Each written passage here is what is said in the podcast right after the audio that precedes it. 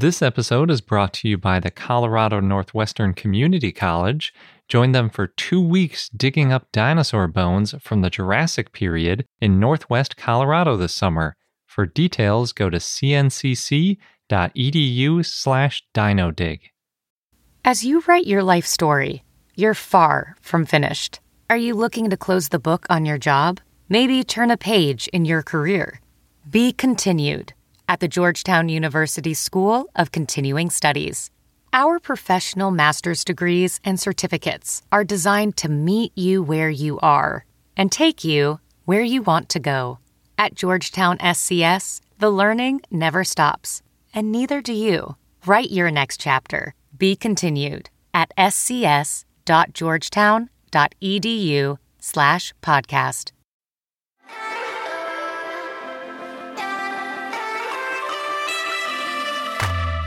Hello and welcome to I Know Dino. I'm Garrett. And I'm Sabrina. And today, in our 406th episode, we have an interview with Skye Walker. We have Dinosaur of the Day Foraminacephale, and we have a fun fact. And don't worry, we'll be coming back soon from our parental leave with lots of dinosaur news. Oh man, I can't even imagine what has built up in the time we've been gone. It's a little bit daunting. And uh, also, by this point, SVP will be coming up too. It's exciting. It is exciting. but before we get into all of that, we real quick want to thank some of our patrons. And this week we'd like to thank Ashley the Acrocanthosaurus, Jeremy Stevens, Stefan, Eric, Microraptor, Greg, Ellen, Jackson Crawford, Reed, and Remy Rodriguez. Thank you so much for supporting our show and thank you for being part of our dinosaur community. So, without further ado, we're going to get on to our interview with Skye. And if you're interested in the extended version, because of course we always go off on tangents about science and paleontology, lots of other topics, you can get that longer version from your premium content feed if you're a patron. We're joined this week by Skye Walker, a paleontologist, fossil preparator, and collections assistant at Auburn University Museum of Natural History and science communicator. Thank you so much for joining us this week. Oh, thank you guys so much for having me. I'm really excited to be here. Yeah, we're glad to have you. So I know you started with geology first, and then you moved into paleontology by volunteering at the Auburn University Museum of Natural History while you were a student there. I guess how has geology helped you with paleontology? Geology, for lack of better word, is a wonderful foundation mm-hmm. uh, for paleontology. Really helps to know exactly where you're looking, especially knowing the the age of where you are, the type of environment that might have been there, what might have occurred. So it really just kind of helps you paint a picture of where the fossils you're finding are, mm-hmm. I guess.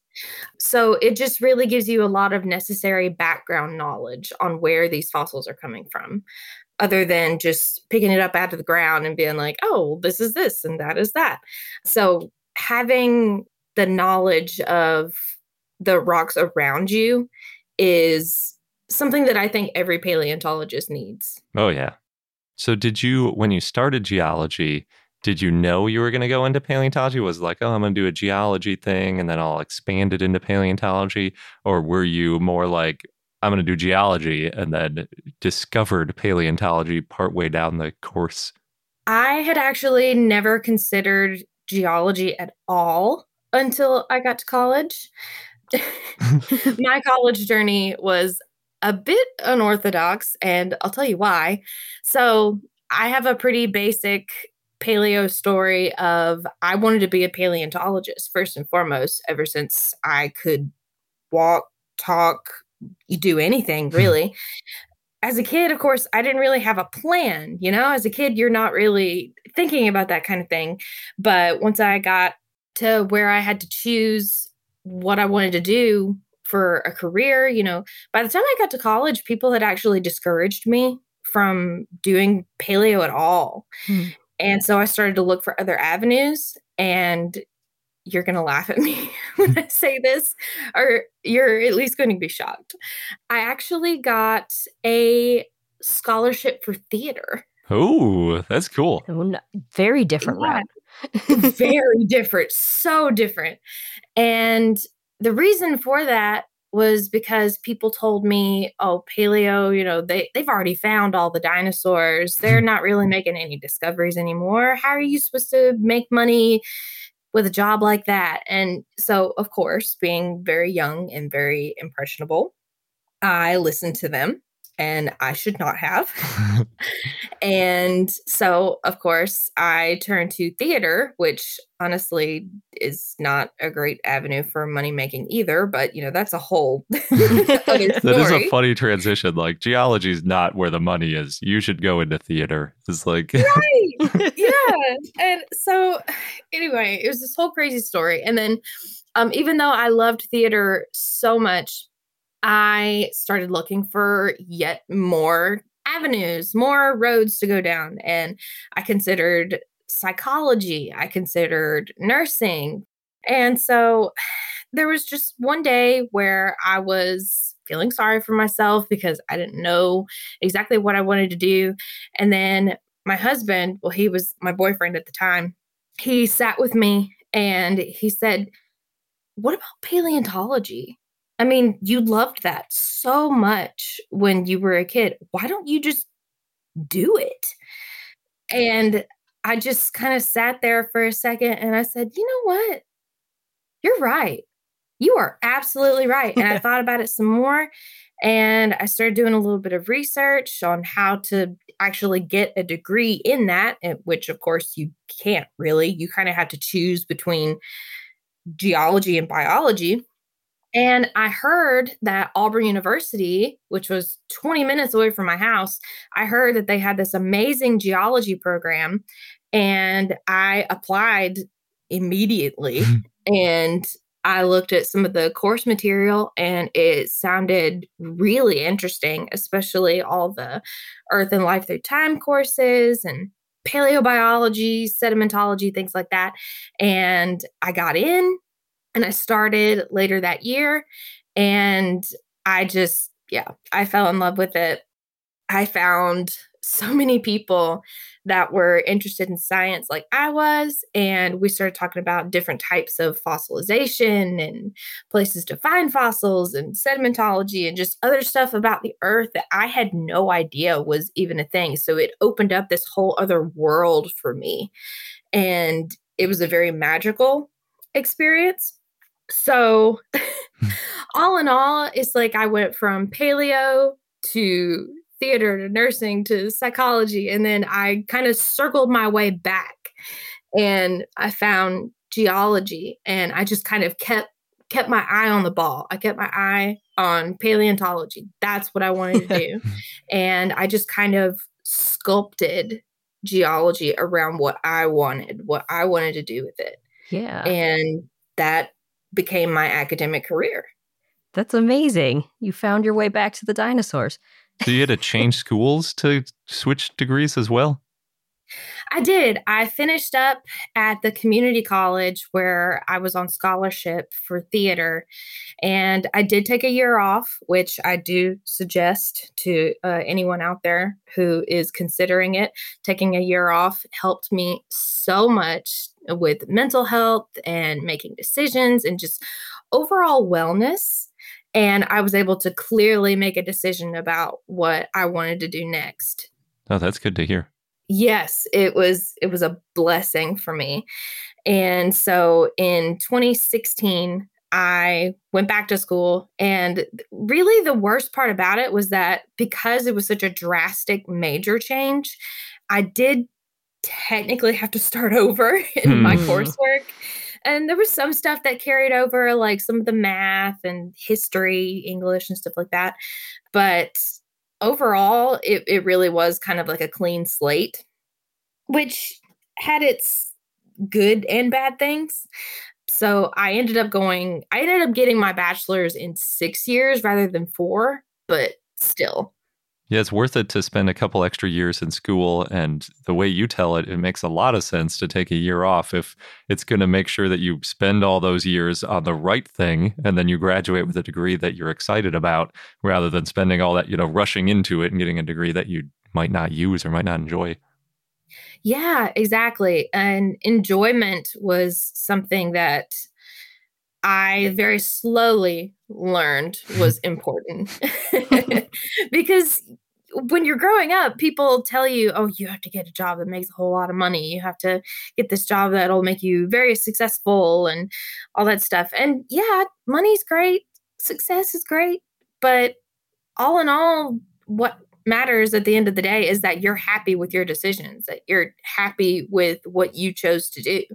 And with geology and paleontology, I really do feel like I made a really good decision there. Yeah. Yeah, we agree. Speaking to a couple of dinosaur podcasters, that's not something that a lot of parents are encouraging their kids to do, but we're happy to. yes.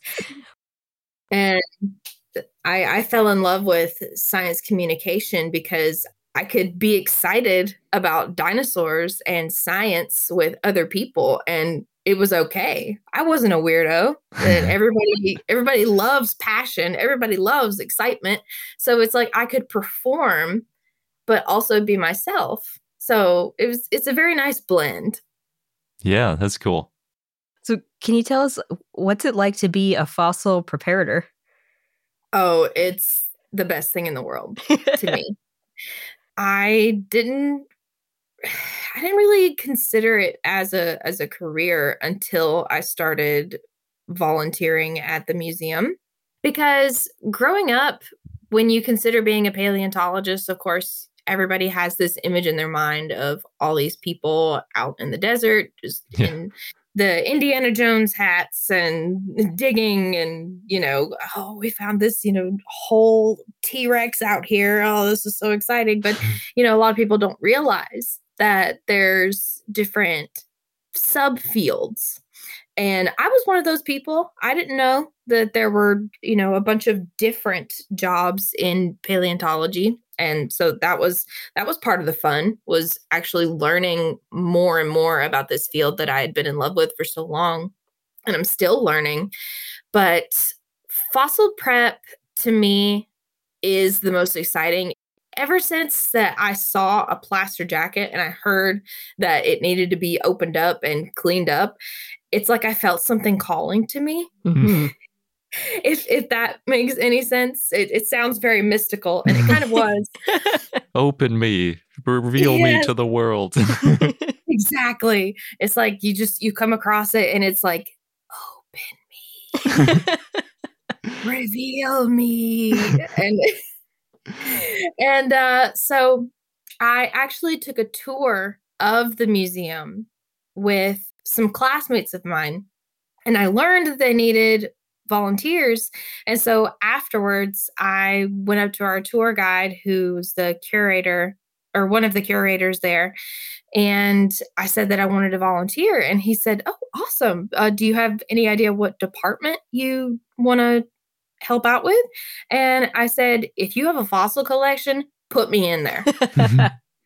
and he said, oh, well, that's great. Yeah, we don't really have anybody in there right now. And we really do need some help with, you know, cataloging and moves and stuff around. So yeah, we can definitely get you started on that. And I said, yes. and I actually uh, got back in my car later that day and, and uh, I emailed him immediately because he, he just told me to email him later and remind him. And uh, it probably looked very desperate, but I didn't care. so I think the next week or so was when they really started me on that. And shortly before that, I had actually met my first paleontologist in person because I was taking a dinosaur class. It was one of two dinosaur classes offered at the university. And it's like, I saw him and he said, Yeah, I'm a paleontologist. I work over at the vet school. And it's like my eyes just kind of zeroed in on him, like, like target acquired. we will meet and, later. exactly. Yes. So I just kind of clung to him for any kind of advice, any kind of just paleo anything because if you know anything about paleo opportunities in the southeast United States, they're hard to come by. Mm-hmm. So I wanted to get whatever experience I could. And so I reached out to him after I uh, talked with the the curator at the museum, and he said uh, to reach out to him and um, he could come help me bust open the jacket because, of course, I had never done such a thing before. and they mentioned something about bone saws and some drills. And I was like, okay, well, I can work a drill, but I've never touched a bone saw in my life. it's definitely a different story today. But pretty soon, uh, we had that jacket busted open and it was full, just full of shark vertebrae. Mm. And as soon as we opened it, I saw a little piece poking out and I just, I don't know. It was this magical moment. And I even got my own little, they called it a dino box. even though it, I wasn't working on dinosaurs, um, I know they wanted to start me out on something relatively easy, something that, you know, I couldn't totally screw up, which I was very grateful for. Vertebrae don't seem that easy though. They didn't start you out super easy. no, not not really, but the the sediment that it was in was very chalky, mm. so it it came off pretty easy and really all i needed was some water and dental picks so i just kind of had my own little setup in the lab. That was another thing. I was so happy to have just my own little spot mm-hmm. in the lab and it was all mine. I had my own little lamp and my tools and my seat and i just felt very official. That's awesome so whenever I could after classes, I would just go to the museum. I'd sign my little name in the volunteer book and go in the lab and just sit there for a couple hours, work on the vertebrae, and then call it a day. And so that was really when I started considering myself a paleontologist. The fact that I was getting that hands on experience with fossils after that, I just started working on some more projects and I became a fossil preparator for the museum. I was the only one, it still am, doing the only the only fossil prep at the museum and it's just it's it's a very special position to me and I love it. It's again, I will say it's it's very magical to be able to open up that little treasure trove in front of you and be one of the first pair of eyes to look at this thing in millions of years. It's a very mystical moment, you know? Yeah. Yeah. That's super cool. So you learned a lot of it by just doing it. Yes, absolutely. And occasionally, you know, I I had questions uh, for the curator, and he actually didn't have much experience with fossil prep either. But luckily, by that time, I had some friends that had more fossil prep experience than me. And so I could reach out to them with questions and send them pictures and just be like, hey, what do you what do you think I should do with this type of situation? And, you know, it really does help to have uh, friends who are in the same field. But yeah, and so our museum isn't very high tech when it comes to fossil prep. So a lot of the stuff I've had to do has been by hand. So dental picks, toothpicks, brushes. We don't we don't have any fancy air scribes or oh no. anything. Yeah, I know. I know. And uh so a lot of it has been very tedious hands-on kind of stuff. And I'm actually pretty grateful for that because it really has allowed me to get a feel for what it takes to be a fossil preparator. Yeah, you're like you're learning the hard way. I, I, really am. Yeah, and uh, especially with the something that I'm working on right now, I'm working on a turtle that was discovered in New Mexico in the 1980s, hmm. and it's the most frustrating thing I've ever encountered. Is it like all little pieces of carapace all smashed up or something? So most of it, it, it stayed together pretty well overall. And I started at one end of the shell and I've just kind of worked my way up. But as I've worked my way up, it's just gotten more and more frustrating and it crumbles like sand. Oh, Oh no. And there was a point where I think I was also just kind of having a bad day, but I was leaning over it and I was very slowly just trying to secure some of the the tinier pieces together. And I do this thing where I just kind of stop breathing. That's not good. I know. So I realized this, I guess, and I just kind of slowly let a breath out, and then a huge chunk of the shell just fell off and crumbled into a Oh. thousand pieces. Oh. So I broke the fossil by breathing on it too hard, Oh.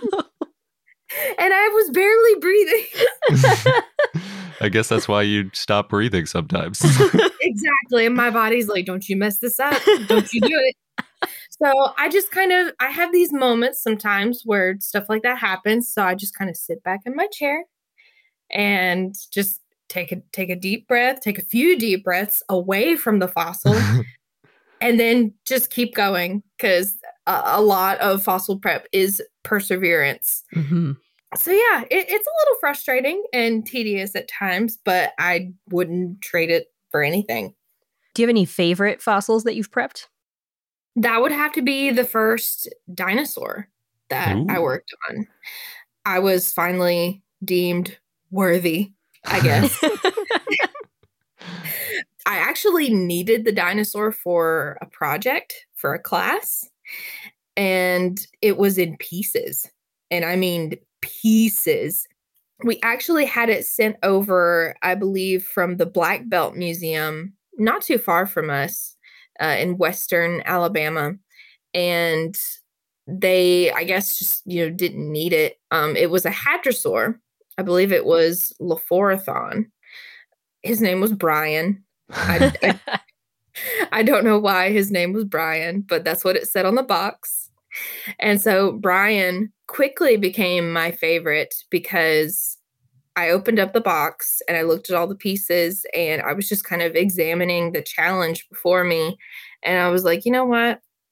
I kind of want to put you together. and it really just became this very challenging puzzle.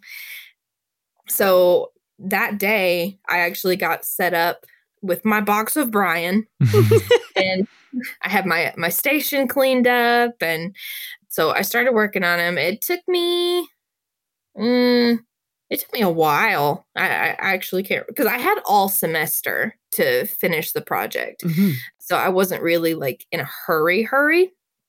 But I did want to take my time because this was the first dinosaur that I was getting a chance to work on. And they were just so casually letting me touch this creature. And, you know, they were acting like it was no big deal. They were like, yeah, you can put it together. You know, that's fine. It's just Brian. No worries. yeah, it's Brian. Nobody cares about Brian. We got dinosaurs all over the place. And it's like, okay, but you realize this is a dinosaur. and they're like, yeah, I mean, that that's pretty cool. And so it's like they didn't realize how big of a deal this was to me. and I've actually considered getting a Lophorhothon skull tattoo in memory of Brian because I also had this moment with Brian that I realized that was the first real dinosaur bone I had ever touched. And of course, you know, I'd seen dinosaur bones in museums and things like that. And it just kind of hit me that I was holding my favorite creature in my hands, something that I'd, I'd wanted to do since I was a child. And it just kind of made me tear up a little bit. And uh, so Brian quickly became a, a favorite project. And so by the end of it, I presented the the project to my class, and uh, everybody was telling me, you know, how much they loved it and how cool it was. And by the end of it, I actually got to keep a very small, very, very, very small portion of one of Brian's limbs Cool. And uh, so I have like a, a quarter size hadrosaur bone just in my desk right now. Just an unidentifiable fragment. Yeah. But you know, you know that's Brian. A fragment of Brian. That's right. So, were you putting together a skull? Is that why you want the skull tattoo? No, the, the skull is just what we mostly know about it. So we have a pretty clear idea of what the skull might have looked like. Now the the limbs and stuff are a little bit more of a mystery at the moment. I think uh, just last year they they found a more complete skeleton of a Leviathan, so we have a better picture now. But the skull, it just looks cool to me, and I didn't have any skull fragments to put together. It was mostly the the foot bones that Oh. I was putting together. That's cool. Yeah, it was. And then some some limb fragments. So that's why I kept a, a little piece of Brian's leg. I have Brian's leg in my desk. and uh, that sounds so horrible. or, or is it a great icebreaker? Yeah, it is. Um, but I can't just go around and say, "Hey, I have Brian's leg."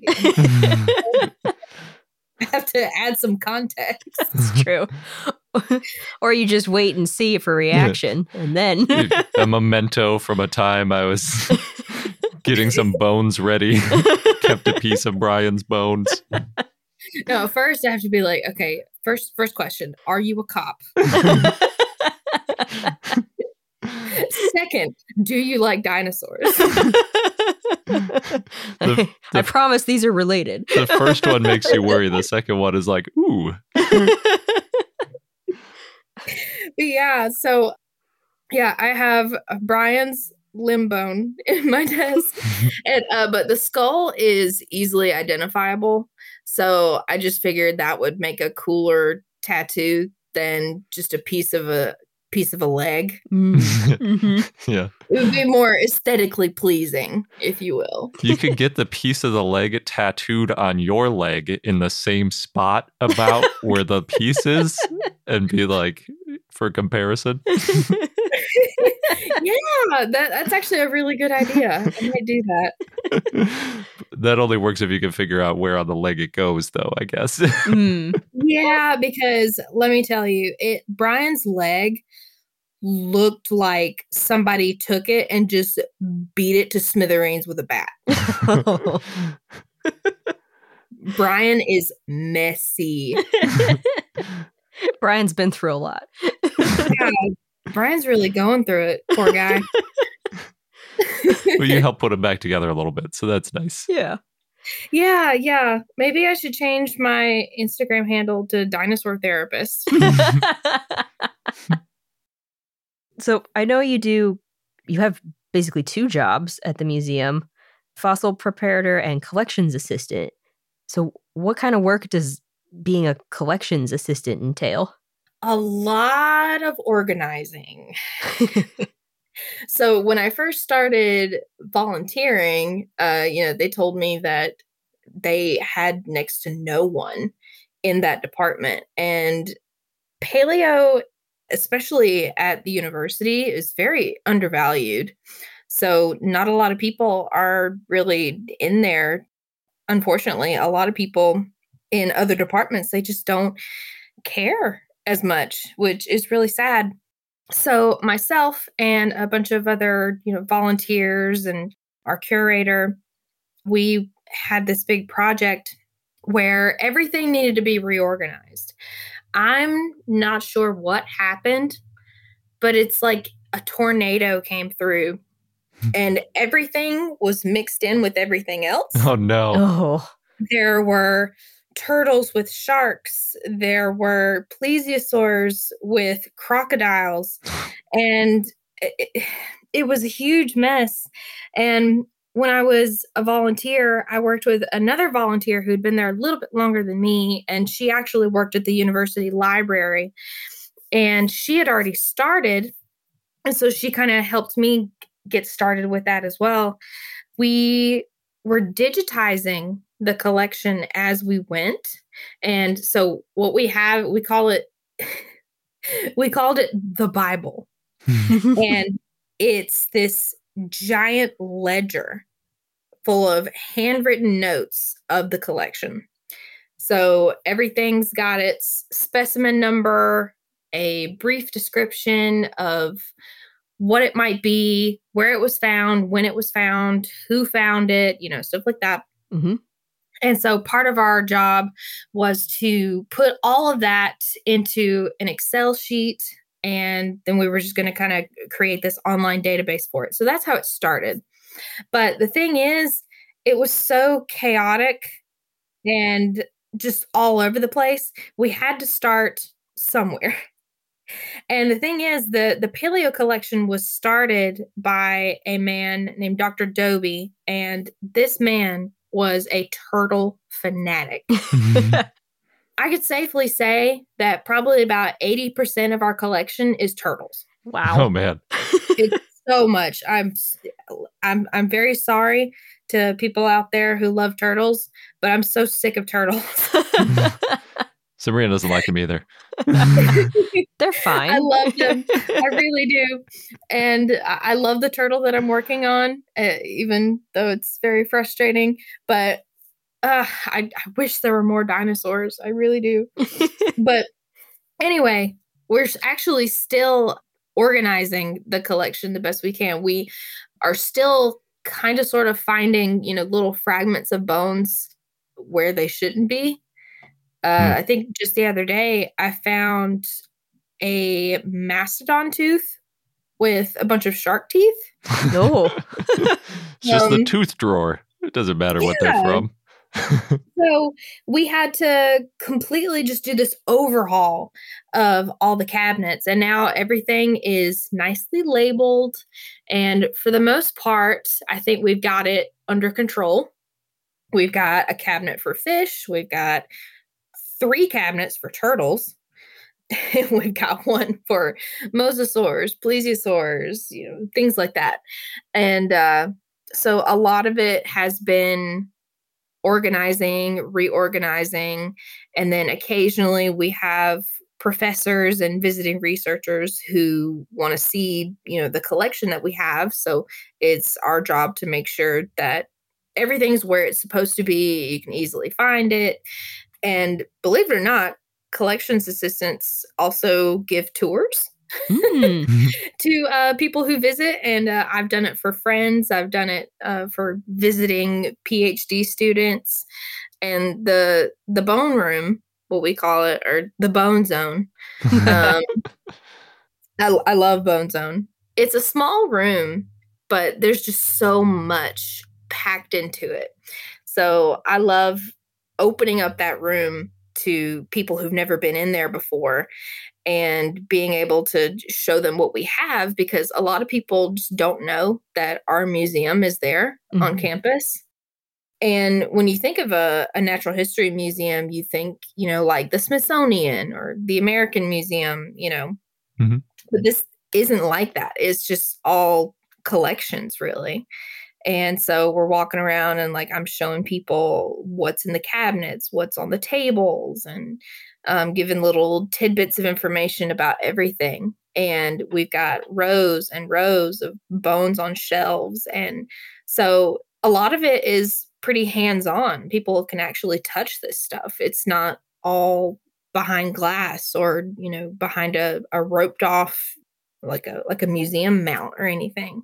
So it's it's really cool because while I'm also a fossil preparator, you know, people can sometimes just walk in and see me sitting there working on my project and I can easily put it down and give them a quick tour of the collection. So it, it it's really neat uh, having kind of like a two in one job like that. Yeah. Yeah. And there's more of that science communication too. yep. Yeah, yeah, where that's where the uh, the experience with theater comes in too. so I know you've done some field work as well. It's kind of like you you do all the steps. Find the fossils, prepare the fossils, Catalog the catalog fossils. the fossils, yeah.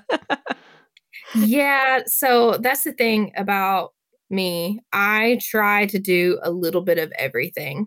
I I just can't help it. when it comes to field work, is it mostly done in Alabama? Yes, most of my field work has been in Alabama. So a lot of the things that I've dealt with are mosasaurs, plesiosaurs, turtles, ammonites, things like that. Cool. Yeah. What's it like being out in the field? Hot. um, because Eastern United States heat is very different from Western United States heat because we do not have dry heat at oh, all. oh, yeah. So it's like, I, I call it the land of hot soup because that's what it feels like when you're out there doing field work. And a lot of the formations that I work in, like the Mooreville chalk or the Demopolis chalk, things like that, it's all white. So the sun reflects off of it. Ugh. It's blinding almost. And on top of that, you know, I have four eyes. So I have to wear glasses. Mhm. And out in the field, I have six eyes because I have to wear sunglasses over my glasses.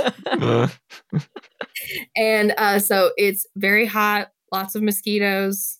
Of course, there's always anywhere you go, there's the danger of you know, snakes and wild animals and things like mm-hmm. that. But even though it is hot, it's a lot of fun because people don't realize that Alabama is one of the best places to find fossils in the southeast. I mean, it's like it's teeming with them, especially marine deposits. So that's why we find a whole bunch of, you know, marine reptiles and marine invertebrates and things like that. And even some dinosaurs. Actually, Alabama is one of the best places to find dinosaurs. I unfortunately haven't found a dinosaur down here. Not I, I've yet. been I've been where they've been found. I just haven't found one personally, but mosasaurs, plesiosaurs, turtles, fish. We actually just recently uncovered a fairly large ammonite uh, just last year. I mean, this thing is massive, like world record massive Cool. but yeah, and uh, there's a lot of uh, a lot of gullies that are hard to master the terrain over, and um, there was actually a, a brand new site that I had never been to last year, and I got in touch with someone from the Black Belt Museum, and I wanted to tag along with some of the field work, and they were like, "Yeah, just you know, uh, bring lots of water, you know, be prepared," and I was like, "Yep, you got it," and we got there, and I didn't realize that we would be walking up vertical walls Oh, of chalk. and uh, lucky for us, it wasn't very hot. There was a very nice breeze that day. So, luckily, nobody passed out from the heat. good. But the climbing uh, is probably one of the hardest parts. and we had this 600 pound ammonite that we were going to have to Oh lug through these gullies. So that was fun. so it, it it's hard and it's very hot, but the things that we find are are well worth it. Yeah. Yeah. A lot of thinking on your feet, it sounds like. Yeah, how'd you get a 600 pound ammonite out? Well, we needed a team of people. Uh, I think there were nine, ten of us, something like that. Uh, we actually had to build a sled for it and strap it, like really secure this thing to that sled. And it took all of us struggling and heaving that thing through the gullies. And because we had to like picture like zigzagging walls like vertically and Oh like, because we because we did find it on a relatively like flat kind of plateau Mm-hmm. And so of course we had to put a field jacket on it secure it and everything. And then it was a matter of getting up underneath it and actually like getting it up out of the ground. And then the sled i believe was built at the black belt museum. And then we had a bunch of you know trucks like to transport it to.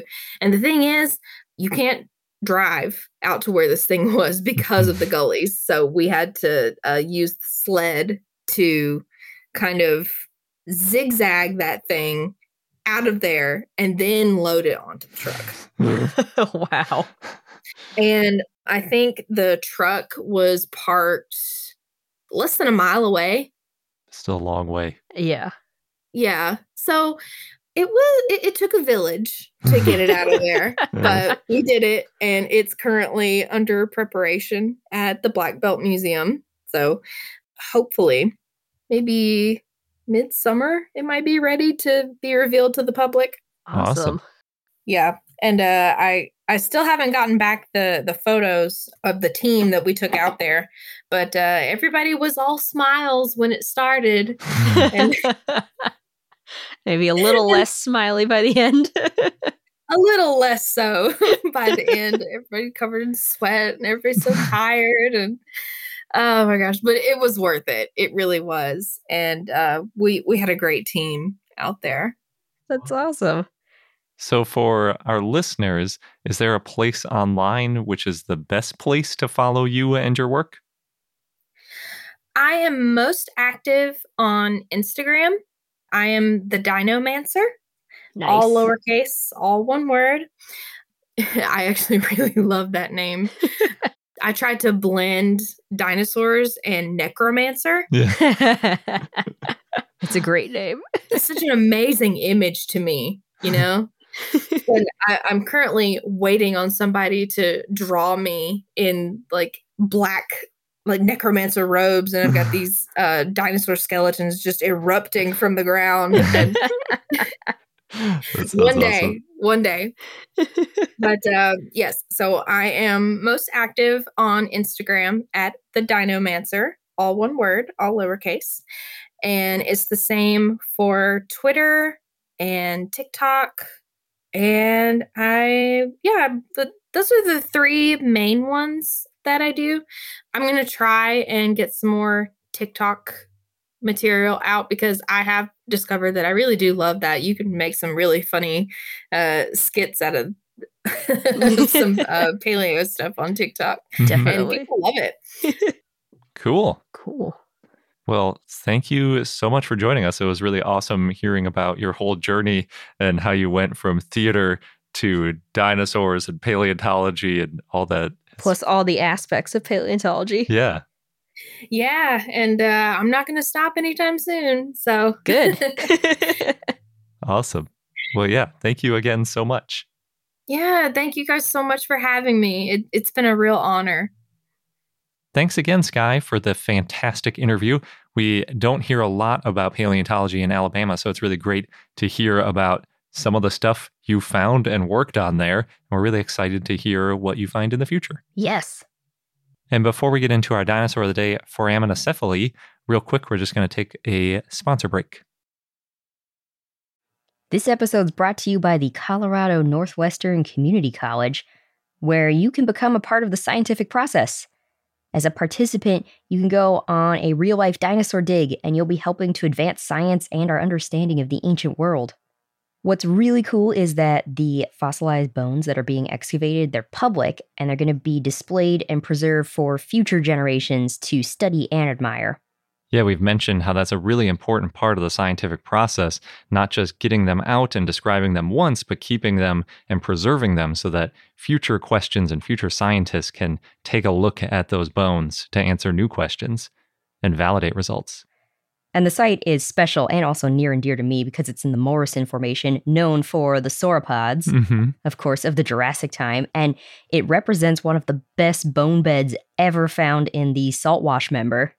Yeah, the current interpretation is that the site was the result of a brachiosaurus sort of jamming up a river and then other carcasses piling up behind it. Oh no. and that's how we got a bunch of different types of dinosaurs all fossilizing together. So, oh no, but also, yay.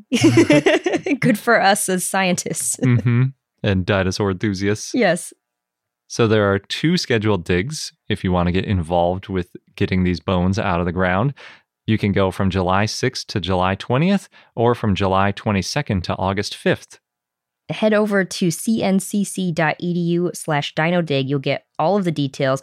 just make sure that you register online by May 31st. And again, that is cncc.edu slash dinodig, D-I-N-O-D-I-G.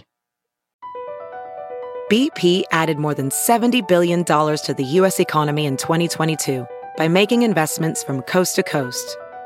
Investments like building charging hubs for fleets of electric buses in California and starting up new infrastructure in the Gulf of Mexico. It's and, not or. See what doing both means for energy nationwide at bp.com slash investing in America.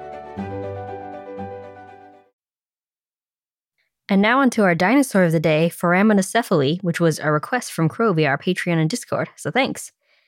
It was a pachycephalosaur that lived in the late Cretaceous in what is now Canada, and it looked kind of like Pachycephalosaurus.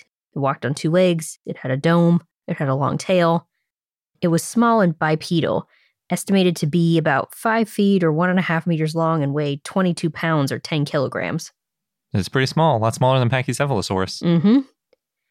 It was herbivorous, and it had a thick dome on its skull, and the top of the dome had lots of small pits. That's interesting. Yeah. The bone on the front and top of the head projects backwards and downwards over the base of the skull.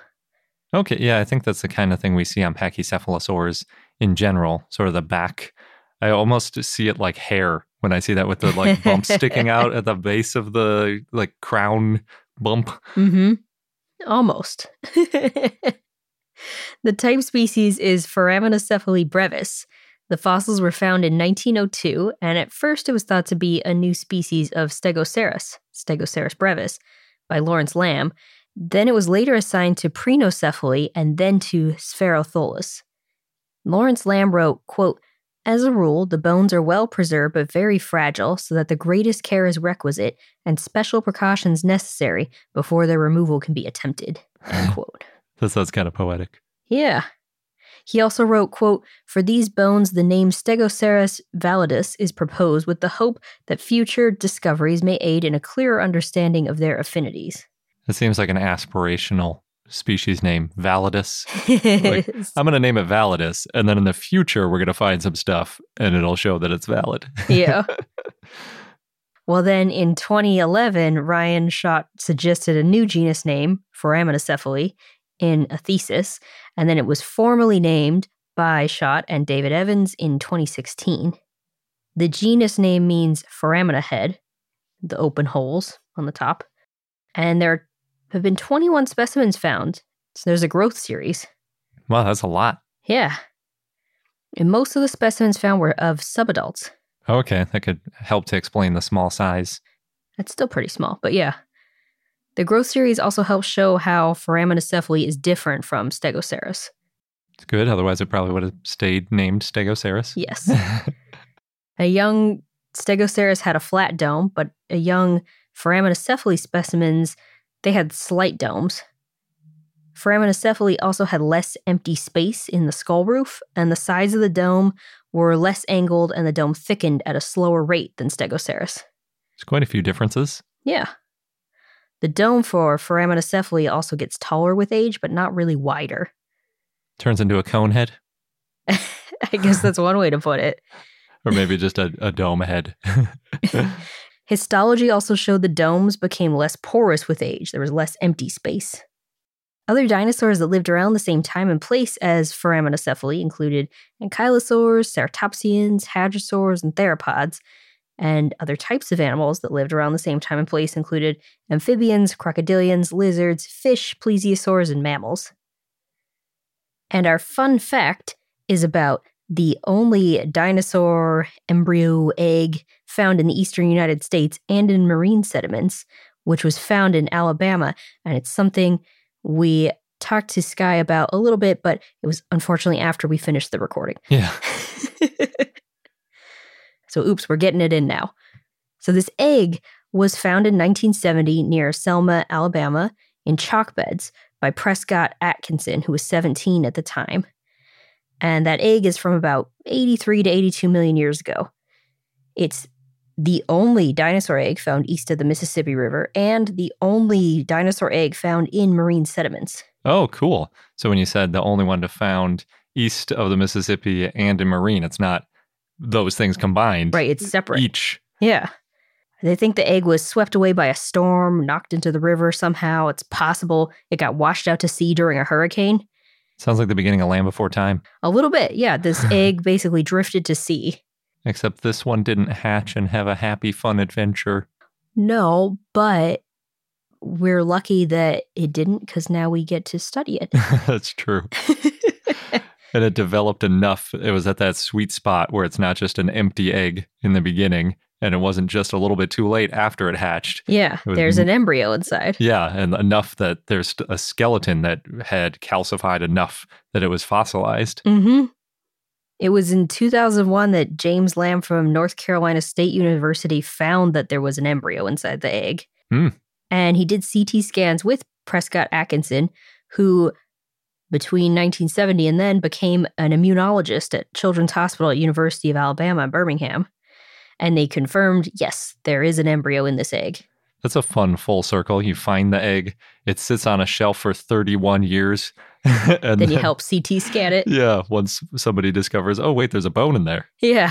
That is a really big difference. That's a, a huge distinction between only egg and only egg with an embryo in it, because those embryos are super rare. Almost all dinosaur eggs we find are just empty. Yes.